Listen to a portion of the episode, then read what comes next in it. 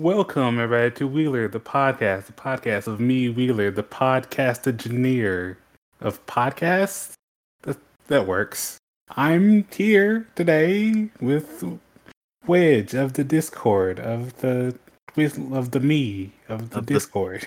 Just one of those randos who kind of blew in with the wind. I this is not the topic, but you you you of the members of Discord. There's a lot of that kind of just popped in randomly from following people. I think you were the one of the few that got like invited randomly by somebody that joined randomly. Yeah, I'm a little down on the daisy chain. Yeah. But uh today you're here. We are here together to talk about wrestling. We're here to talk about sports entertainment. I Can't say wrestling here. Hmm. I, I Uh, feel like I feel like I, I need to to to just utter the chestnut of oh I'd like to thank you for having me. You know, Yeah, think, think. Well, you of are one of the few many of one of the wrestling fans in the Discord, along with me and a few others. One of the more active ones than most in here. I I feel like I've gotten to the point where my knowledge of wrestling is half by accident and then the other half is just sort of it's not even osmosis at this point it's more like just being bombarded by radiation Yeah, okay. You're being overexposed. it, it's it, it's my own fault because you know I got into uh, certain YouTube channels that kind of recap and you know talk about wrestling news and different things like that, and it's been my replacement for watching the shows for for a lot of the time because wrestling is kind of the only thing I really have in common left with my dad, and honestly, if I was not talking with my dad, I would probably not watch or have anything to do with WWE. Like I would be entirely keeping track of it through reviews on certain YouTube channels and that's probably all I'd know about it because I'm I'm in the the space at the moment where it feels very it, it just doesn't feel good to support WWE. And it kind of never has, if you know anything about Vince McMahon. But now it's feeling it's worse. It it just it's piled up more and more and more. E- Ever since the Saudi shows, it was already like, oh god, here we go. This is great. And then everything involving this.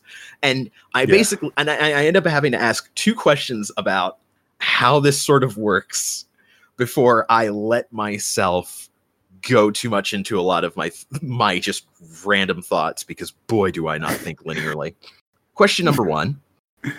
uh, I- Question number 1 is how much am I allowed to swear? you are allowed to swear as much as you need to. All right. Cuz cuz question 1 basically is can I say fuck? Yeah. And then question number 2 is how political am I allowed to get? You're allowed to get as political as you want to, but like I feel like we need to step into the wrestling topic gent- gently. that's that's the weird part because you know it's like question one is can i say fuck? Question two is can i say fuck trump? Because wrestling is just this weird place right now where everything is political everything has politics embedded in it and usually the way people see things as political is you know the the inherent blind spots of you know things are less political the more you're used to it or agree with it and things like that. But Mm. Wrestling's always been a little more political than a lot of TV. And then the last six months decided you you can't keep track of goddamn anything in wrestling without being aware of everything happening in the world because so much of what's happened with the pandemic and how it's affected wrestling ties into all of the minutia and weirdness involving how this has all been handled. Yeah. Uh I hmm, I guess we can start at uh actually like this is the have a good like conversation starting point at uh what is your earliest memory of wrestling? Um I I think I've always had a little bit of like vague awareness of wrestling, but I never watched it or anything like that because at the time my dad actually really didn't like wrestling. He kind of checked out I want to say somewhere in the Attitude Era when you know the content started to get raunchier and things like that, and that was a turnoff for him because especially back then, my dad was kind of staunch Christian, and yeah. you know checked out around that time, but he ended up getting back in, um, and this is how I ended up just sort of getting into it uh, around oh I want to say like 2006 2007. He started mm-hmm. watching like VHS collections of Undertaker matches because Undertaker was one of his cornerstones in mm-hmm. you know yeah. watching wrestling and enjoying wrestling and that ended up also being my entry point then all of you know the the the streak the hell in a cell match with mick foley the undertaker is levitating in providence rhode island that stuff yeah that hmm. that was and and it's funny as well seeing you know these collections that are the career up to that point of the undertaker and seeing all of these different eras and how wildly it changed and how utterly batshit it could be because yeah. after that it was getting into uh, stuff like the the TLC matches, the Royal Rumbles, you know, the the the really marquee stuff that ends up kind of being really attention grabbing and all of that. And that's kind of been the the real tether for me to a lot of wrestling is you know that sort of stuff because I don't have a lot of you know I don't have a lot of generational memory or, or, or things going back to a lot of that. So for me, my wrestling foundation is a combination of these best of collections of these eras, especially, you know, s- stuff in the Attitude Era and a little bit before and after that, and going to wrestling shows with my dad because me and my sister, he would take us to Raw or SmackDown if they came around, and then we ended up going to a couple WrestleManias. I went to WrestleMania 24 and 25, and you know, it's it's the kind of thing that I got into for kind of weirder reasons than my dad because you know i'm a writer. I have i've absorbed so many different kinds of media and the the spectacle of wrestling combined with the performance art aspect of it and the strange relationship it has with the fourth wall via kayfabe was just all really interesting to me because it's one of these things that I, I, I put in my head under the term synthesis because hmm. it's a it's such an amalgamation of so many different kinds of media and you don't see that in a lot of things and it funny enough like the the closest analog of that for me is video games yeah. because games are such a strange hodgepodge of medium where Lots of it can be prose, especially older ones that were text based or RPGs before voice acting. Others are heavily cinematic, especially once you get to, you know, the current era with how photorealistic things go, or you know, the influence of people like Hideo Kojima, who is a mm. massive cinephile and outside of JRPGs, basically created the 20 minute cutscene. Yeah. I, I, this hearing your whole entry into wrestling fandom is interesting because I like you, my I was kind of introduced through like family. Like my grandparents always watch wrestling, watch it basically every week, every show, and I also did. And like I said it before, but like I think my first actual memory of wrestling, like the earliest I have, is the Headbangers. Oh I, wow! like I don't know when. I it may be even been like the video games or something, but like that's like the earliest I have like solid in my mind. Mm-hmm. But like, like I said, like watched every show like from as far back as I can remember to until maybe 26, 15, 16. I've like every week when I could, I I was watching Raw, I was watching SmackDown, I was watching Impact when it was on actual TV. oh man, Impact. Uh, oh, I I, was, I I was saw watching everything. I saw, I can't remember which one it was, but it was the pay per view. It was the one with the the Kurt Angle Joe match. Lockdown, duh. It was in the cage. That lockdown. I think that was like the only TNA pay per view that my dad ended up actually getting, and that was like he, he you know he was trying to kind of get into TNA at the time because WWE was just not great at the time and and it was Yeah, different yeah. from the issues that he had before of it being too you know raunchy and things like that because i remember him trying to you know kind of get back into it. And in you know we ended up just sort of watching wrestling just because it was on because he was starting to get back into the the weekly shows. And yeah i remember tna like right when it was kind of in its really good swing right in that period and then the nosedive. Yeah, uh, that I think that was see 08. That's about when they started bringing in a lot of newer talent and not really pushing them, but bringing them in still. Like that was the peak of the whole ECW new talent stuff. Uh, Oh man, I remember WWE CW. I think I think we started watching around the time that that aired, and I definitely know we were watching at the time that that ended and NXT, the original NXT, came around. yeah, and it's it's kind of a blast for me having come into wrestling at the exact moment I did because I've seen so many miniature eras in time yeah, that of WWE CW, the original NXT, TNA's really like one of its really high points, and then watching that fall off a cliff. We and because you know we live in the Tampa area, we've seen Hmm.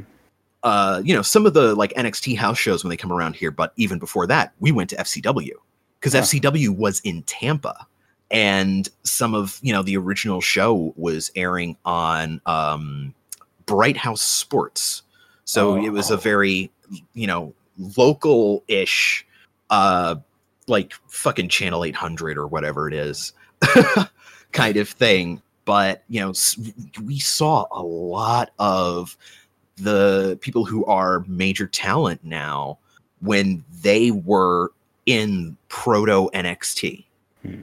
and my sister has uh, a pair of jeans that she would wear anytime we went to uh, FCW and you know would get autographs from anybody that she could while they were there and one of the ones that I know she has was Seamus Hmm. before he hit the main roster and it's just amazing to sort of see some of that I and I I love the NXT crowd, the Full Sail crowd, because it's a larger scale version of the Full Sail crowd. And there was just something about that crowd and little you know little little running gags and different things. You know there were uh different uh just things that would come up during matches where oh geez i cannot remember who the two were. I want to say one was ryback but there the- Oh, I I know you're talking about. The Corbin and uh, uh, uh no, you you continue because I think I'm maybe thinking of something different. oh man it i can't remember who it was but i don't think he's i i, I th- you know think he was let go of the company you know friggin decade ago almost at this point but i just remember because of the way that they looked the you know the dun dun dun dun dun dun dun that chant going back and forth between the two guys it wasn't their names it was terminator wolverine going back and forth because that's what they looked like And I'm pretty sure Terminator was was Ryback because he he had a very specific look at one point in FCW. I'll probably find out who Wolverine was in two hours and just be like, dang it. But uh, Uh, Mhm. uh, what was what I was thinking of was the Corbin uh, Bull Dempsey thing, where Oh. the crowd would count along, count how long it took for them to beat whatever whoever job their jobber they were up against, oh wow, that's great. and it was like a little it wasn't it was like a weird, I don't think weird little competition almost, but yeah, Hmm. little crowd things.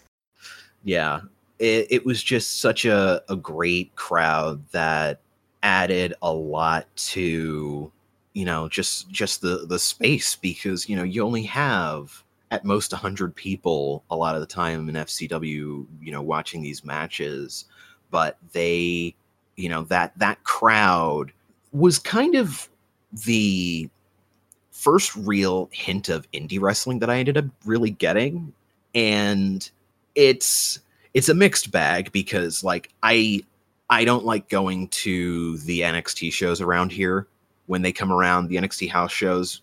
Not because I don't like any of the talent or anything but the at least twice when NXT was somewhere in the like Pinellas County Tampa Bay area there was like a news story because some of the crowd was being pretty racist. Yeah. and that I was at one of the shows that that happened, and they were giving it was I think it was like Carmella and Nia in a match, and the chants for that were bad, and then the chants at Asuka were bad, which was a recurring theme, and that just made me very uncomfortable, and I'm just like, no, Yeah, uh, the crowds are like, can't say in. I think just the the Florida indie crowd that in general is kind of infamous for being bad. Like there's a few like maybe stand out good, but like the crowd in general are, are notably bad in, the, Yeah. in that area. yeah, this area does not have some good crowds when it comes to NXT coming around and really kind of anything small where the assholes can definitely be heard.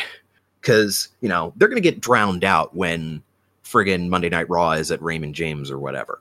But, you know, when you have the the really small shows that NXT will do or things like that, whoa, it gets out of hand real quick. Uh, next we can talk about what's happening now in wrestling, I guess. Uh, I we already mentioned the pandemic, the current situation, as WWE likes to say. The yeah the the yeah the the ongoing situation the hashtag these difficult times uncertain times Oh, yes, the I can't don't really want to talk too much about the fact that there aren't crowds because it's at this point it's you have to it's just a thing now.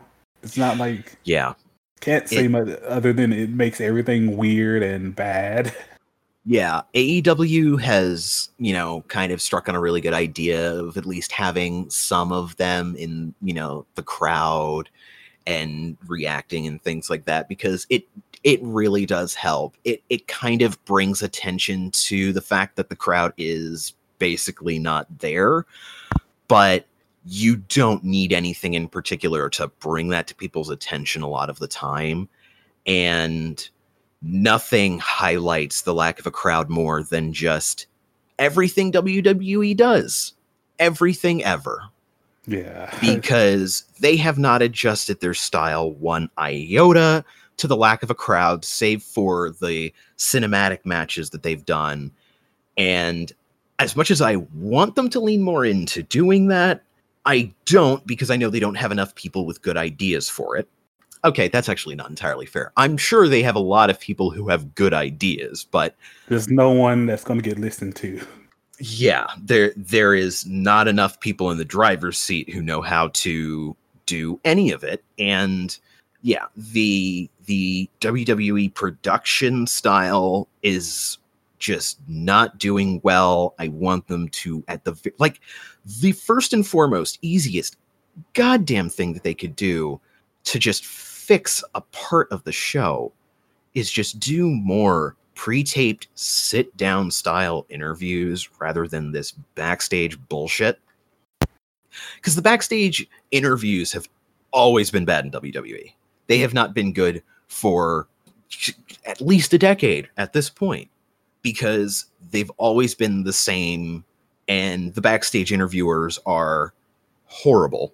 And I don't blame them because it's the writing and in particular production that they're getting. But I don't think anything summed up how bad the WWE interviewer trope was than at Money in the Bank when Truth is doing his promo that he needs to get his 24 7 title back from, oh, geez, what name did he say? Tom Brady. Yeah, Tom Brady. And then after he walks away, oh, Jesus, I forgot her name.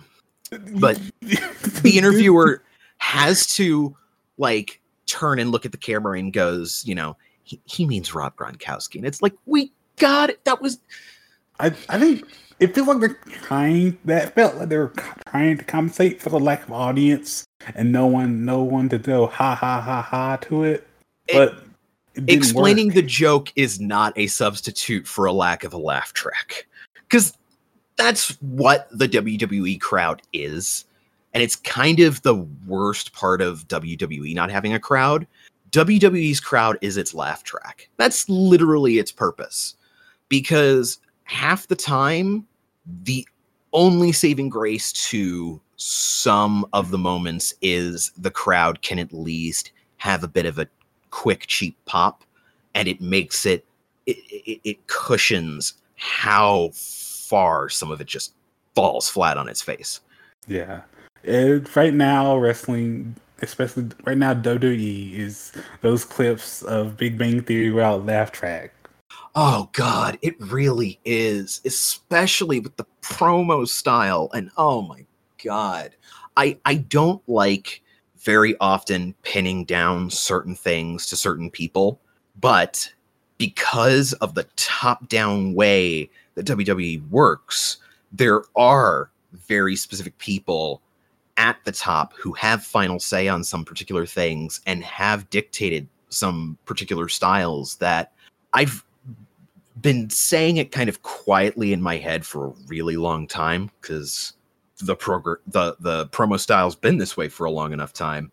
But wow, I hope Stephanie stops doing creative at some point. Yeah, the it's the, very... the cadence of the promos and the specific verbiage that has to put in the brand hashtags and you know keywords and all of that is signature Stephanie's style, and it it's been there since like the Hunter Stephanie kind of feuds at some point in like the the tail end of the Attitude Era after WCW died. Yeah, like Vince's trademark is uh, I can't even say what his trademark is when it comes like promos and stuff. Vince's trademark is what you can't say. Stephanie's trademark is what you have to say.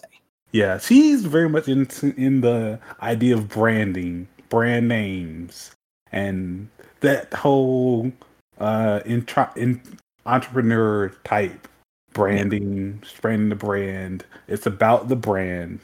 Buzzwords and and you know like all of the all the superstars having their nicknames and you've got to say them all of the time and sometimes and, and you got to say them in these really unnatural places and it's just not how people talk where you know you can't just announce a match between Daniel Bryan and Shinsuke Nakamura it's going to be Daniel Bryan versus the artist Shinsuke Nakamura or whatever they called him I think it was the artist something like that hmm. and just you know, like so many of them ended up getting things like that. And then all of the last names that mysteriously fucking disappeared for half the roster that, oh, okay, fine.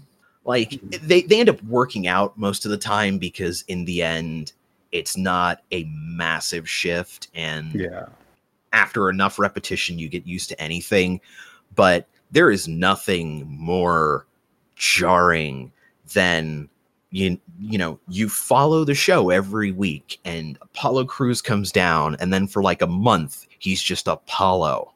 And just it, it it's one of the many things that gives that that vibe that wwe you know like with the fucking rob gronkowski thing of explaining the fucking joke where it's just if you treat your audience like idiots one of two things happens and it's kind of almost the same thing because you run off a lot of people and then really when you treat your audience like idiots your audience is going to only be idiots because everybody else Yeah. is going to just check out and you know the inconsistencies and vince changing his mind every two to three weeks and the stop and start pushes where oh this this person's going to get a push. But you know he was a you know 50-50 booked so close to jay brown friggin guy that after three weeks of wins and you know maybe one actually good match which isn't going to matter because they've also trained their crowd to think that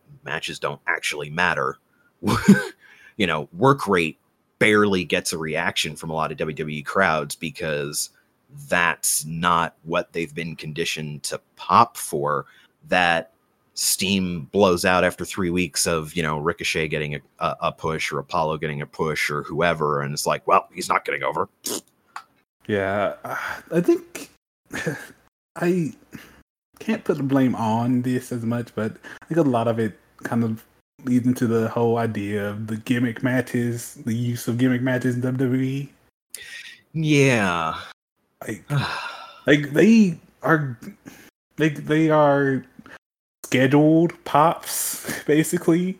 Yeah, Like- they they've gotten spaced out to the point where, well, if you didn't like the last two pay per views, the one that has the match that everybody's supposed to like is next, so people get to start paying attention, and that's all nice and well and good until you end up, you know, having a Hell in a Cell match that ends with a referee stoppage. Yeah, after Hell in a Cell already had the previous year ending in, I believe, a ref stoppage or some other weird fucking shenanigans.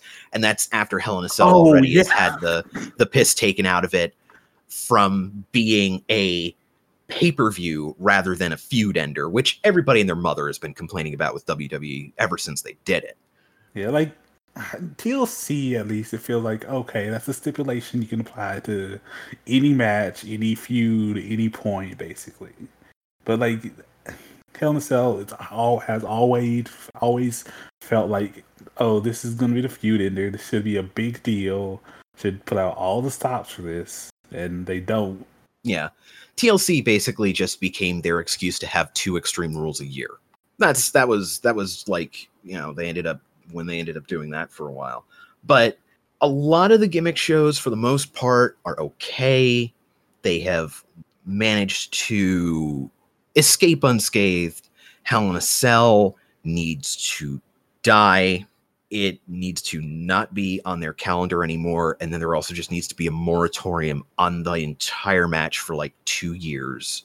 And you rehab it. You you you just start, you do some cage matches very occasionally, and I'm talking like you do at least you do at most two a year. That's it.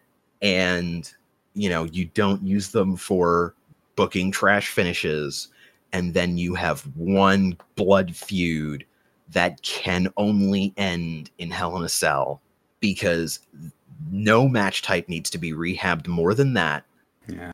And Uh, then there's only like there's one other pay per view they need to rehab, and it's more they need to go back to the drawing board with the concept that they keep using or kill it. Survivor Series needs to stop being this brand warfare shit. the one night of the year where Raw and SmackDown go head to head. after after there being the wild card rule like a month before and then the fucking raw and smackdown split and draft being just oh god like if if you are gonna do the brand bullshit a and this goes back to the branding don't do the the the one night a year. First of all, no, it's obviously not because the Royal Rumble and Money in the Bank exist. First of all, second, it's and it's it's the main thing that everybody complains about it because it just it makes no sense how so many people who are feuding or have only been on the brand for friggin' two to four months because of whenever Vince decided to, you know, shake the etch a sketch. And suddenly they're supposed to get along for the sake of what color t shirt they're wearing. Yeah, I, I gotta say, the last one was the best one in a long while due to the NXT inclusion. Yeah, because you know it had a it it had the first semblance of what it's been missing for basically since they did Stomping Grounds and whatever the original uh um bragging rights. Uh, that was yeah. like the the original blueprint of what they turned Survivor Series into after bragging rights was a thundering turd. Of it, it created some stakes. It wasn't Yeah. enough because it didn't work for Raw and SmackDown, but it worked for NXT in that they were there to, you know, draw the line in the sand, you know, put their flag down and go, no, we're here and we're just as good as everyone else on the roster. And that was the booking of the whole pay per view, basically, building to that. And then they And- pissed it away right after. Yeah, I about to say they NXT gained a lot of momentum from that, but they didn't really follow up on it. Like you'd expect, like Well, they lost all the interbrand matches afterwards, so that didn't help. Well, not Like- all, but a shitload of them. yeah, but like they at least gained a lot of momentum from that. That you expect that okay, they're gonna build into more NXT main roster matches or something, but no, it led to nothing. Yeah. Like it was it was one of those weird moments of WWE having great direction and awful direction at the same time because it was kind of quick, but that was mostly because of the whole Saudi Arabia situation having them kind of pull the trigger on the NXT invasion angle on SmackDown that worked really well and it ended up being one of the best episodes they did ever. But, you know, despite it building really well and the pay-per-view being really one of the best uh endpoints for that, it didn't follow up anywhere on the main roster. And some of the really interesting things they could have done it, it, it seemed like they were setting up for a couple particular things that just didn't happen. In particular, I don't know why they didn't just bring KO back to NXT. It Yeah, looked I- so much like they were doing that, and that would have been a decent name to put on there for exposure to the new Wednesday show, and that went nowhere. I like I understand that in a bit that they just want him there for the pay per view. They did he still on whatever brand he was on, but like also they really tried to build like Keith Lee up. They built built him up as Big boy. was- like from the Rumble from Survivor Series era. He he should be on the main roster in the main event right now after the Rumble, after Survivor Series, after all of that. But honestly, they messed themselves up repeatedly by having the world title on Bray Wyatt. Because so many of their various opportunities and so many good matches have just really been kind of killed by it. I Bray's matches are very controversial. They're very hit and miss for a lot of people. They're so dramatic and story heavy and I I like them but I don't think they work for two reasons and the first is just they don't work well to the average WWE viewer yeah. it's it's not what they've been conditioned to like to get into and also it's too slow Hmm.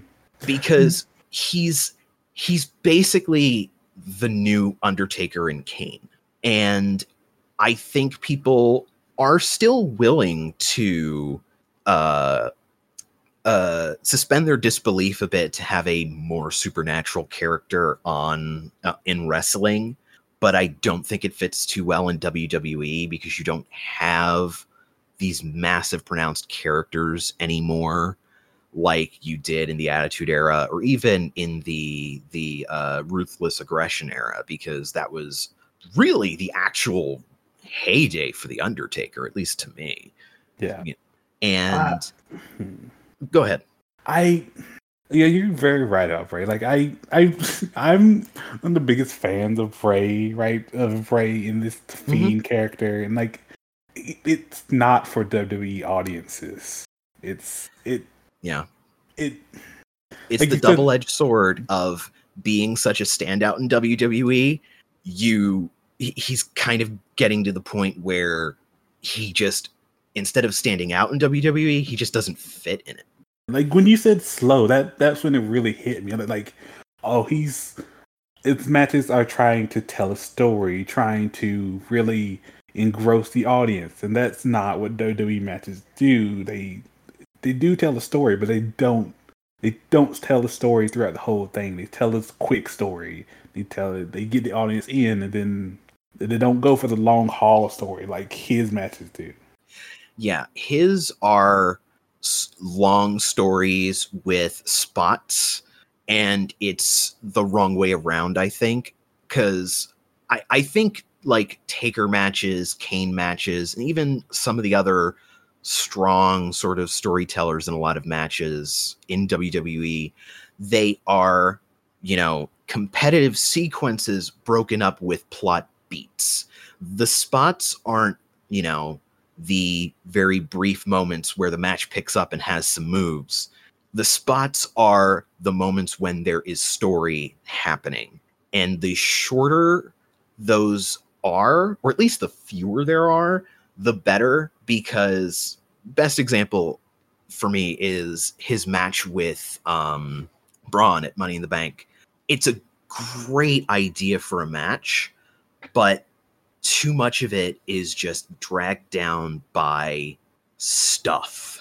Yeah, that one I I like the actual when it was actual wrestling, but when it got to the actual to the real story, the extra right in your face storytelling, it really kind of bogged down. Like Yeah, like the mask was when Braun pops up with the mask, which also didn't fully make sense to me. I understood what he was going for, but you know, the idea that Braun would just for basically two minutes or something really long, just you know, drag Bray into this like false sense of security or whatever and and play along, it was just too much. It it's the the problem with Bray's matches are that they're getting overindulgent. And I think the Firefly Funhouse match was fantastic. I know a lot of people who didn't like that, and I understand why, especially because it's really hard to get into suspending your disbelief quite that much. But I don't particularly mind considering Undertaker is still casting fire and lightning. So, you know, th- there is a requisite amount of your brain that has to be turned off for WWE anyway, just so that you don't, you know, you- it reminds me of the uh uh this thing that a, a old family friend of, of ours had. He had it, it was called the bad call brick because you know it's the brick that you want to throw at your TV anytime a referee makes a bad call on a player or whatever, but it's foam, so you don't break your TV. Wrestling fans need those when they watch WWE. like it's it's the bad finish brick. yeah, uh, this is one last thing to before we try to wrap up the WWE talk. Uh, the Edge Orton greatest wrestling match ever. oh my god, what are they doing? I don't like okay. There are so many things that happen in WWE that it's like I understand what you're going for, but you're not going to hit it. Uh, the, the the Survivor Series matches are actually one of the best examples because I understand what they're going for, but the combination of Vince changing his mind constantly, the booking being so short term, nothing gets built towards a certain pay per view until it's the next one. So it's always like a three, four week build, and everything it has so much constant whiplash that there's even when the stakes are relatively low, they could still work if they didn't feel like so many characters have to swerve to suddenly make sense to be motivated by that. And it's so weird how, you know, getting into basically where we're probably going to end up going next, AEW is really good at understanding just simple motivations. You have the the winner's purse. You have, you know, the dynamite diamond ring. You have something just valuable. You have money. Winner gets paid. Yeah, simple. You know, JR is really good at just at pounding that nugget into people's heads because JR understands something really, really crucial about the AEW audience. Half of this audience is indie as fuck and has been bored at WWE and is not watching but the other half is people who are moving from WWE currently because it's draining them, but they haven't been at, you know, the fuck WWE point yet. Yeah. And it's really important to repeat certain things because, unlike hammering an idea into your skull for the sake of branding, like in WWE's end, because then it's just, it's a hashtag. It's just, oh, I know that name. He knows you have to condition your audience. And in the case of the half that are coming from WWE in the last two, three years of viewership, you need to reprogram them. Yeah. Because bragging rights can be a motivation, and it's actually a really strong motivation in certain parts for AEW, but it's not in WWE because those bragging rights don't fucking go anywhere. The 50 50 booking kills it. The short term memory that Vince has kills it. The constant changes in directions. So nothing feels weighty enough that, you know, two rivals, you know, just sort of going, all right, no, we are going to, you know, draw the line in the sand. This match is going to be what says who is better. And it's so freaking weird that WWE is trying to do a match like that now especially yeah. as the escalation from a 40 minute just drag out fight with some of the most horrific spots I've ever seen. And I'm not going to go into the spot. Oh yeah, yeah, that yeah, the yeah, the last man standing match had a lot of uh it it match itself wasn't was overdrawn and didn't wasn't good and the cup a certain spot was a bit uh what's the word I'm looking for? Distasteful? Yeah, very uncomfortable, very distasteful, horrible optics, horrible timing. Like the fact that this was I want to say not even 2 weeks after that Dark Side of the Ring wrapped up. Yeah. The, which just made it so much worse cuz now it's just fresh. Like wow you're putting the salt in what everyone reopened. No this is bad. And you know that match already needed to be cut down for time and then you don't cut that and it's pre-recorded. Wow that was that that was a massive disaster. But then going from that to all right we're gonna have a wrestling match that could work but it's weird to see that in WWE where ring work so often doesn't matter and the few times that it has it's been great and it always ends up being like this weird flash in the pan like John Cena's United States Championship Open Challenge or uh Seth Rollins when he was just knocking out every match he did week after week and then had that one where he was in that one match that was like an hour or something like that. Oh, yeah. Those they're such notable blips in the radar because they manage to be so good that they overcome how much the WWE audience normally doesn't respond that much to work rate because that's really the thrust of it because they manage to have someone who is selling the competitive aspect of it and I feel like that's part of why the greatest match ever is really going to ring hollow for a lot of people just as a build because the other half being it's branded already. It's they've branded the hell out of it from the start and they are setting up the highest expectations that I can only presume that this is going to end in some very strange angle because no disrespect to either of them, especially Edge, because Edge is a fantastic worker. He's always like enthusiastic and puts a hundred into matches. And you know, I, I, again, it's not like disrespect to Orton, but he's not someone who's always on in every match he's in. And given how he's booked, I don't blame him all the time. But they're not the guys that in WWE you could sell me on the greatest match ever and I take it even remotely seriously. Yeah. If AJ or Bryan or even Seth or Drew for that matter, you know, any of the the real workers on the shows were involved, then I could take it seriously. Not that seriously, but seriously. Yeah, seriously relative to the rest of WWE programming. Yeah. Actually, I'm even going to say seriously relative to Raw and SmackDown because even on NXT that would end up having a different reaction.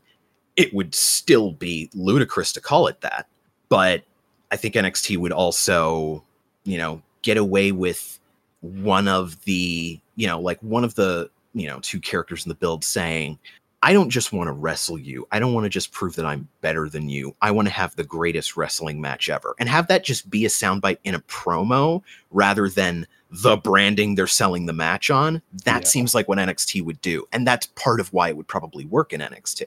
Uh, I think now is time to talk about AEW. I, I, we, AEW has a lot of thoughts from everybody and the I don't really I'd like it. I think everyone who watches it likes it mostly. The majority of the people who don't like AEW strike me as watching it to gain more reasons to not like it. Mm, okay, yeah. It, uh, it's it's the the the uh very nitpicky kind of goggles of you know you you can only jump on the bandwagon and parrot people so much when you're ragging on something you don't watch. Yeah. Uh I I have like I said, I said I liked it, but I have a lot of mixed opinions on it.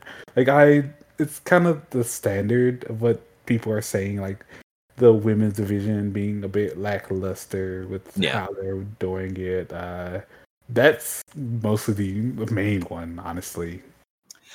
Yeah, I I think the the real thing that's kind of hurt them is just the lack of presence on the card. And some of it's been it's like a combination of out of their control and also just not the best planning where, you know, like one of the best examples was Riho as an inaugural champion not being there a lot because she was also wrestling elsewhere and, you know, had just massive, you know, scheduling issues.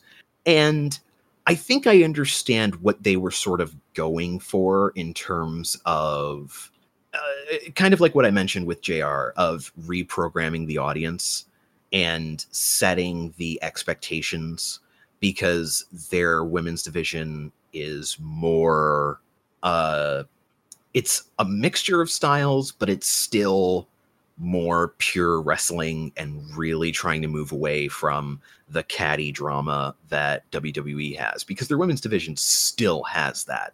They just, you know, aren't fighting over uh, well, also having horrible matches, but you know, fighting over because someone decided to piss the other one off because they sprayed hairspray in their eyes. Yeah.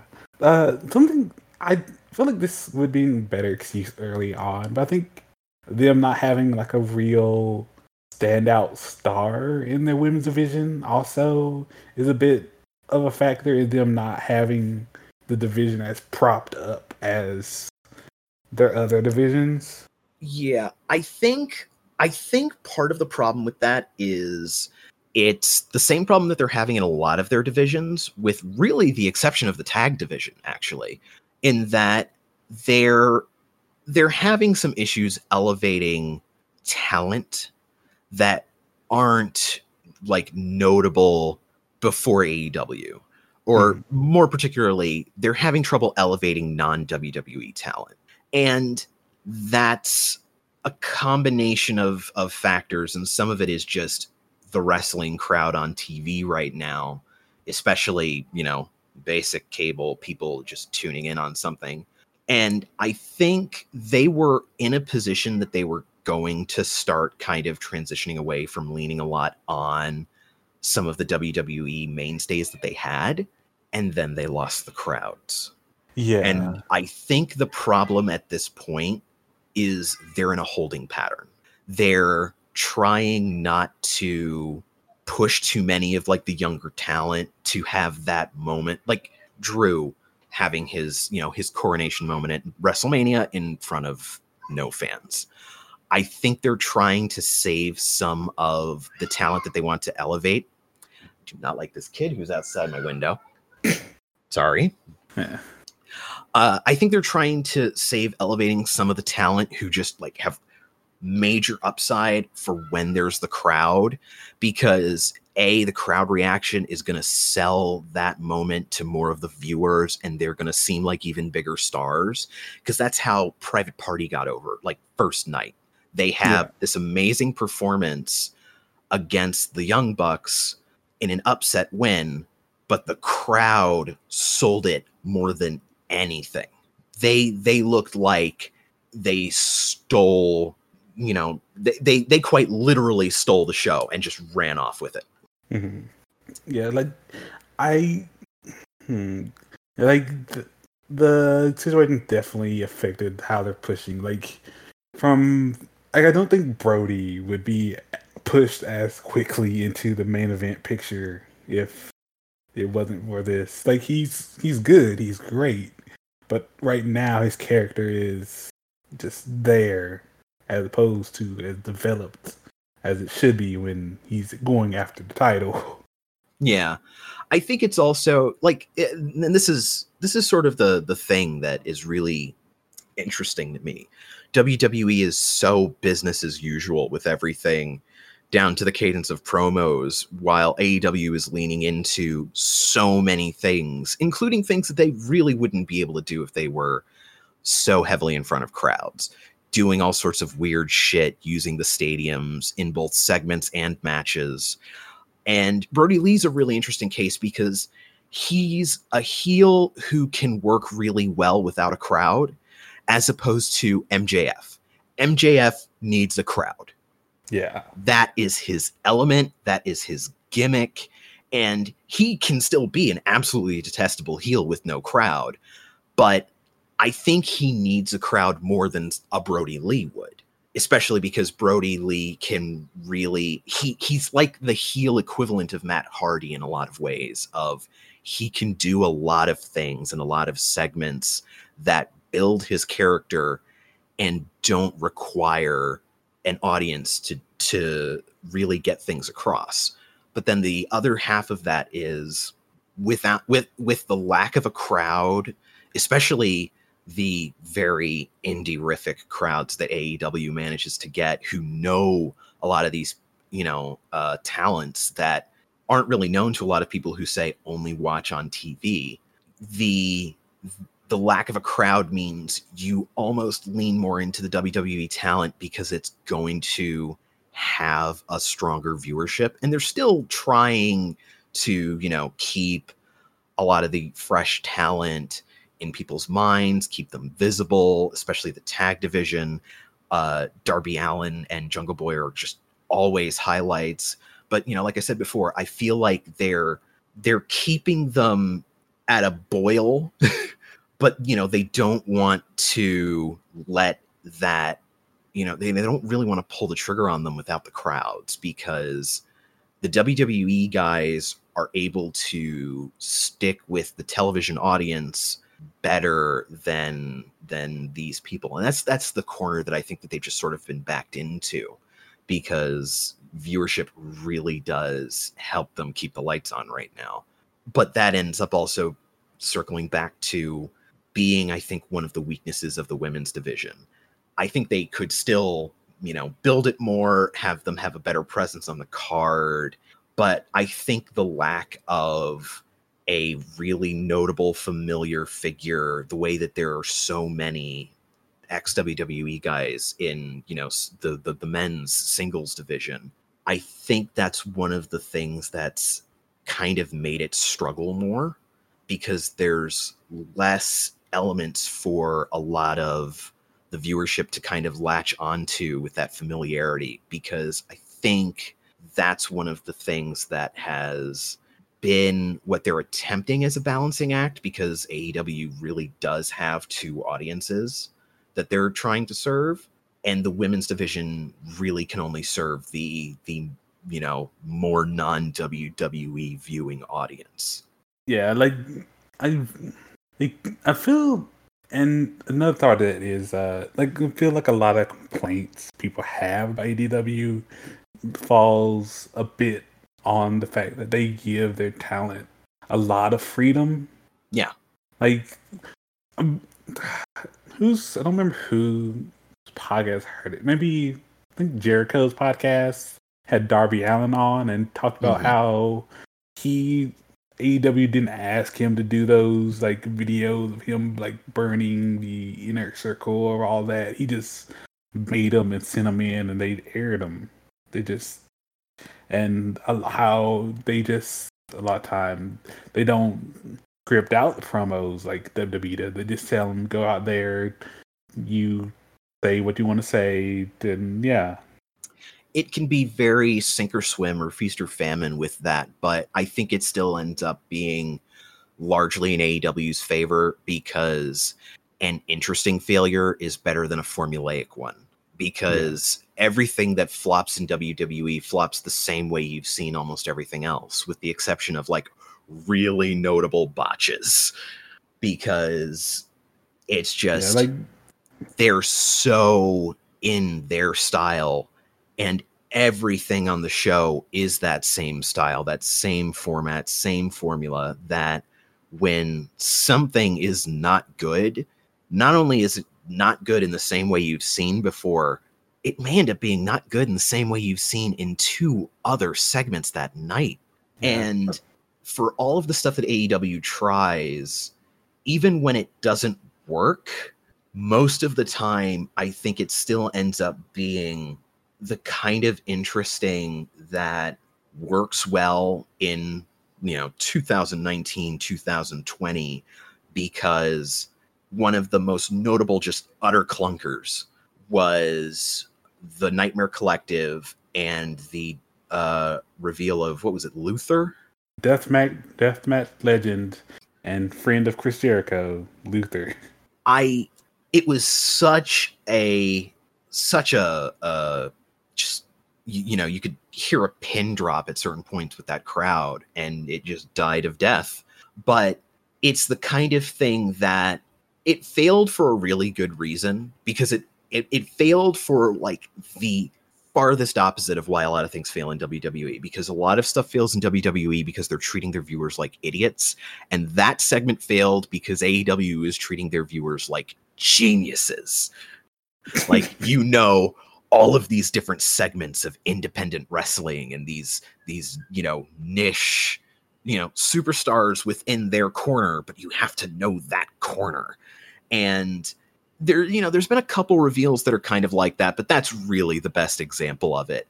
And it's not the worst way for something to go over badly because one of the things that they still ended up getting out of that was engagement.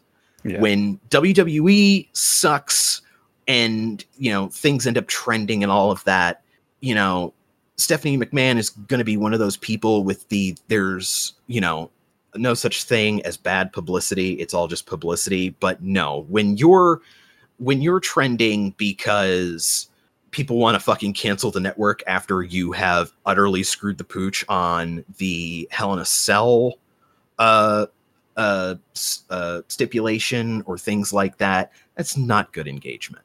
And there is a difference. You know, that's the kind of engagement that Twitter and platform holders are going to like because it's just shitloads of users and activity. But when you're the person who owns that content, that isn't what you want. AEW, though, when a lot of their segments go over kind of badly, one of the things that they end up getting out of it a lot of the time, and the Luther reveal was one of them, it still ended up having curiosity. You know, you have people going, okay, who the fuck is this? I'm supposed to know who this is. Who is it? Or just different people who pop up and they're like, okay, this person's new. Are they only here for a week? Why are they here? You know, like, and uh, Excalibur's really good at dropping hints of the history and what people might know them for and all of that but it you know Yeah. he he's also sort of one of the lead ones of hey it's the guy. You should know the guy. It's it's the butcher the blade the bunny who you saw And- last week with a totally different name. Yeah, I hmm. was about to bring bring that up as yeah. he's learned from that at least. yeah. And and that's the other thing that i think ends up kind of working in aew's favor in that you know i i- it's it's the thing that works in their favor for a lot of things in that they just they have a lot of audience goodwill and they're not doing things to deliberately swerve and piss off the fucking crowd as wwe is wont to do but also just tangible places where they messed up and then changed.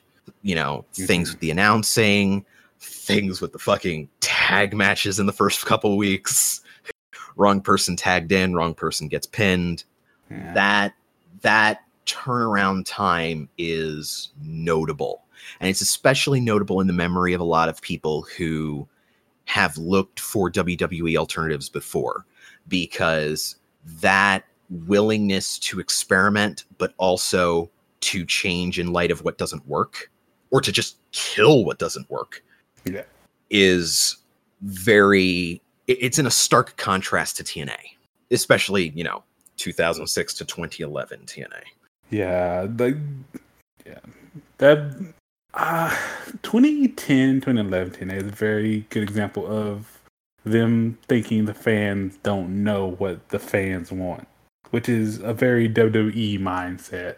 Yeah, it's it's a it's a weird thing to see when you're in professional wrestling like you are in one of the few forms of any kind of media that has instantaneous feedback and is very much the crowd is telling you what they want Yeah. and sometimes what they're telling you is in code because when for like five years they're telling you they want CM Punk, they're really just saying we don't want what you're giving right now.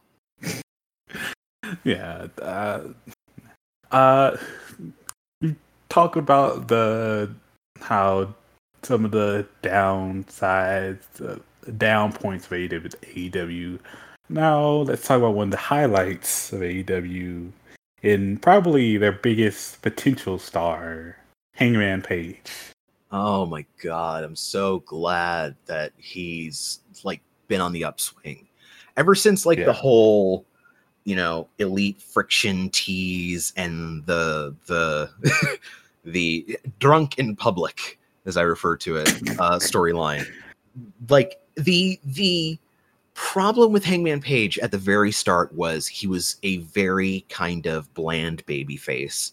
He wasn't lacking in upside or things to get people into matches because he was a great worker and he, you know, had an energy and an aura to him, but you didn't really know who he was, what he was about, and why he to really root for him, especially after the first uh, uh, all out match. I think it was that he had. It was either all in or Yeah. all out. One of the two had like a really good promo package setting him up, and then it sort of Yeah, they. It- he wasn't. He wasn't. I can't say it was a bad choice to have him lose to Jericho, but it they very much it didn't help his momentum, say the least. Yeah, I, I do think that where he ended up, and even possibly, you know, just using certain things as catalysts, but where he ended up in the tag storylines and all of that was great. And of course, you know, AEW is really good at just humor that either doesn't overstay its welcome or doesn't it, it doesn't have the moment of just like are you laughing yet where you know like they they take his drink and then you know in the last shot he just pulls a pitcher out of nowhere and starts drinking like that that's the kind of really fast moment that is a great punchline especially it being the end of the segment that yeah.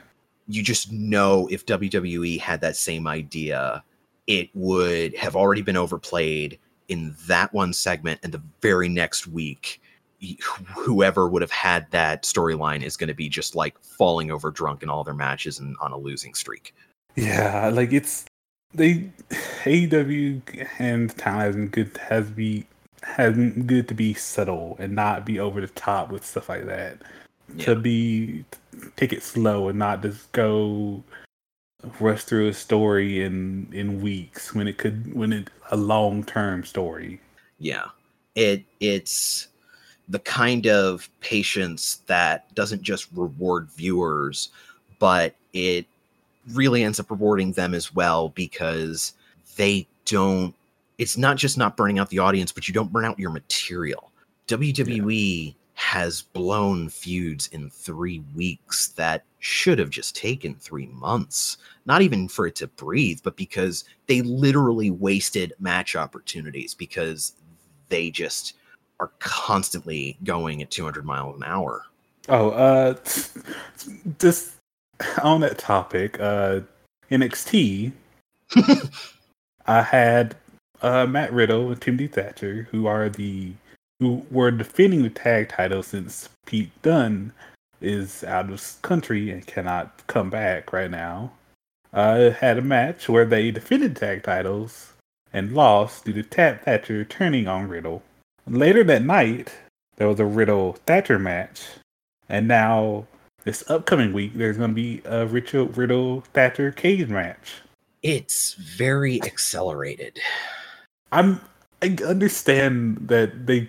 I, I understand that they're trying to. They're just trying to grasp something to build to week after week after week in these circumstances, but also it's so fast, so quick. Nothing, actually, nothing's actual built, actually built. They're just just putting something up yeah. and saying it's built. It's very. It, it, it's one of those main roster tendencies that have slowly uh, seeped into NXT ever since it was on USA because of you know main roster influences. But you know, it, it's it came off as you know naturally a part of the the issues with the talent and travel and all the different things that are there. And it's like they had to do something, but I think they would have been better off with uh, Riddle and Thatcher successfully defending, having maybe a non-title match first of them like getting into the swing of things, and then a successful defense and having them kind of click, but then having just one little seed of something my my personal like way that I would have done it is have just like one of those comments from an interviewer that goes just subtly sour, but Thatcher doesn't react. It's there, but you don't telegraph the heel turn. You just you telegraph the hey, you're doing pretty well for a hodgepodge team, and then talk to just the person who's the official team member and not the other guy who's the temp and have him turn at the pay per view.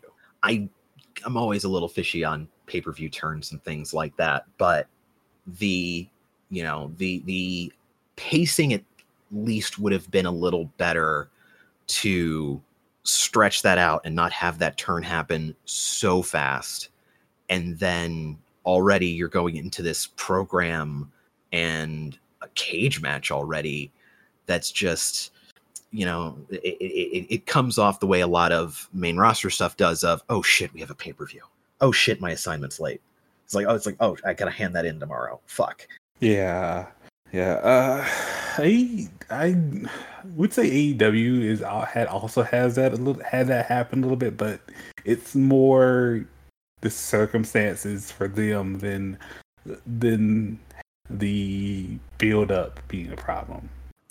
Yeah, they're they're really good at builds. It's just, you know, schedules and things like that are really hitting them hard in a lot of ways and the the other problem with some of the stop and start is it's one of the downsides to uh, their taping schedule where you know you have five weeks in the can and then suddenly somebody can't come up for the next taping you know you can't if it was wwe and they're only going to miss that week then they're just not on the show that week and you can still keep it going on the back burner aew well shit now they're gone for five weeks Yeah.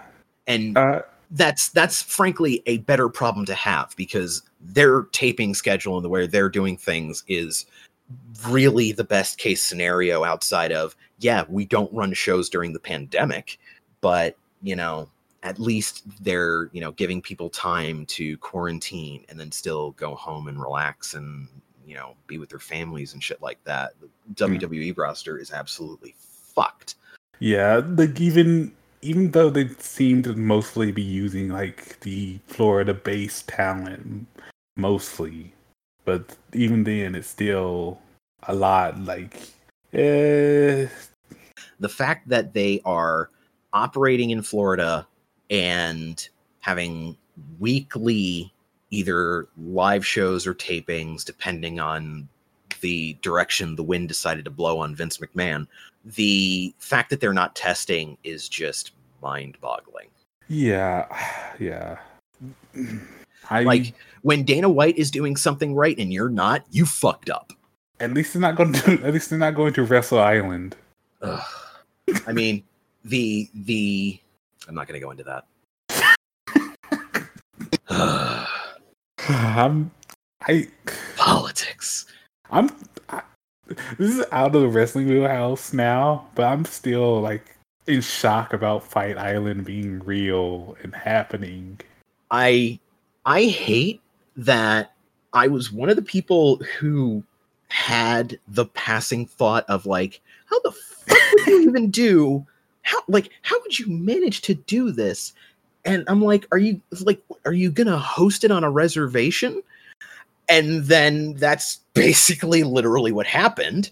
You know, it's on like some indigenous land somewhere that's basically, you know, not under typical governance. And I'm like, this this sounds like it's like a combination of of uh uh oh shit i forgot his name oh wow oh action movie star he has a cop show now Uh, like I should know. under siege what's his name fucking shit Hot Seagal. Yeah, that's it it sounds like a steven seagal movie Yes, it. it, it's it's a it's if steven seagal was one of the fucking characters in mortal kombat that is the ufc right now God, it. Yeah, yeah. It's it's if stone cold steve austin was in street fighter You mean the condemned? The condemned. literally Yeah. It. It- it is the weirdest thing and it's it's just where where where the absurdity of everything going on with this is just no one paul verhoeven is sitting back going i wish i thought of this 20 years ago this this is the kind of batshit fucking demolition man dystopia that people would have never believed all right the world's going to get shut down by a global virus. But even though sports stop running, professional wrestling still does. And one of the people who's going to help open businesses and sports up will be Vince McMahon. oh, I think this is the plot of Crush Hour. Oh my God. You know the worst part is? what? them all being in vehicles would obey social distancing rules. like, oh shit, we are this close to actually having crush hour IRL. Oh, Well- no, oh it's been this podcast has been good. it's all gone wrong. We've we've we've scouted how society is going to end and reform under the rule of WWE. Uh, Mad Uh, Max any- Five, Crush Hour. any any last thoughts, wrestling or otherwise? Um, besides, uh, support your local indie talent any way that you can. In particular, you know, buy a T-shirt and you know anything like that because they're the ones who are most fucked in this situation right now because indies can't run shit. Um, and uh, uh, yeah, write or call or email or otherwise bombard your representatives and tell them to keep shit closed. Oh, and I didn't even bring up dark side of the ring stuff. I, we're not we're not talking about it now because this is gone far enough. And but there's after watching the Owen episode, it's a big ah. ah. I It's a I big haven't ah. watched I haven't watched it yet. I I was not like I I was not mentally prepared for that this week. I I was just like I, I- I, gotta I gotta yeah. wait. like this after the Snuka episode, you think, okay, WWE sucks and it's terrible, and Vince is terrible, and then the Owen episode happens, and, then it gets reaffirmed times a hundred, basically. So much of what's gone on in the last 4 months have pretty much made every single element of like every movie that people ever called unrealistic just be like oh no people really are that stupid and or evil and just hands down the most carmine falcone batman mobster villain in existence is vince mcmahon What do you mean? What do you mean he covered up a murder? What do you mean he attempted to pay off the family? What do you mean he was criminally neg- negligent to his talent being being killed in an accident? What do you mean? criminally negligent to his talent could pretty much be vince's actual middle name Starts with K. Vince. criminally Vincent- criminally with a k Yes. just just go king Carol with it Thank you for being here, Wedge. this has been Wheeler Podcast. Uh, go to the Patreon, go to the Twitter, go to the places, go to come to Discord if you want. Uh, this has been Wheeler Podcast. Thanks, everybody. peace